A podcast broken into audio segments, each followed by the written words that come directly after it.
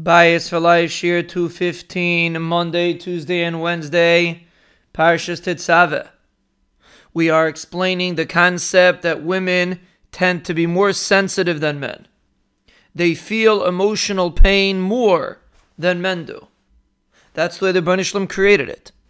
And therefore, the Rambam brings that a man, a husband, is responsible to be mechabed his wife more than he's mechabed himself because to her it's more important. She's going to feel it. Even the small details she feels. Every trivial act that a husband does towards the wife, she will feel. And the sensitivity is real, it's not made up. For example, the Sifsei Chacham explains Rashi and Bereishis, Parakut Beis, Pasuk Ches by Avram Avinu. The Pasuk says that Avram Avinu pitched Vayet Ahaloi, he pitched his tent. And Rashi explains that the Pasuk says Ahaloi with a hey, not with a vav, because it's coming to hint that first Avram Avinu pitched Sarah's tent and then his own. And the Sifsei Chacham explained the reason why he did that is in order to respect Sarah, to show her honor. Because a person is mechuyev to honor his wife more than himself and therefore Avram Avinu pitched her tent before his. This is seemingly a trivial act, but it's something that is fundamental because that's the way the Rabbeinu Shloim created women. And the reason why Rashi is teaching this to us specifically by Avram and Sarah is because Sarah was not immature, chas v'shalom. She is the quintessential woman that we would look at to emulate.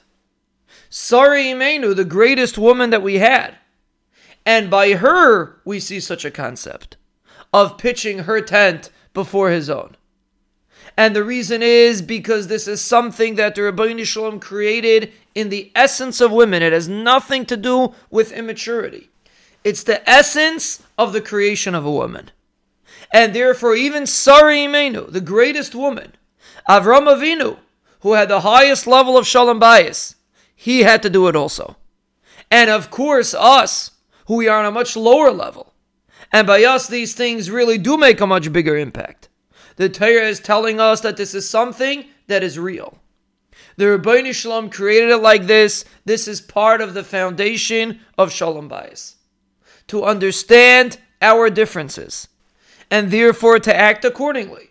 From the husband's perspective, to try to work on these small actions to demonstrate respect because that's what a woman needs.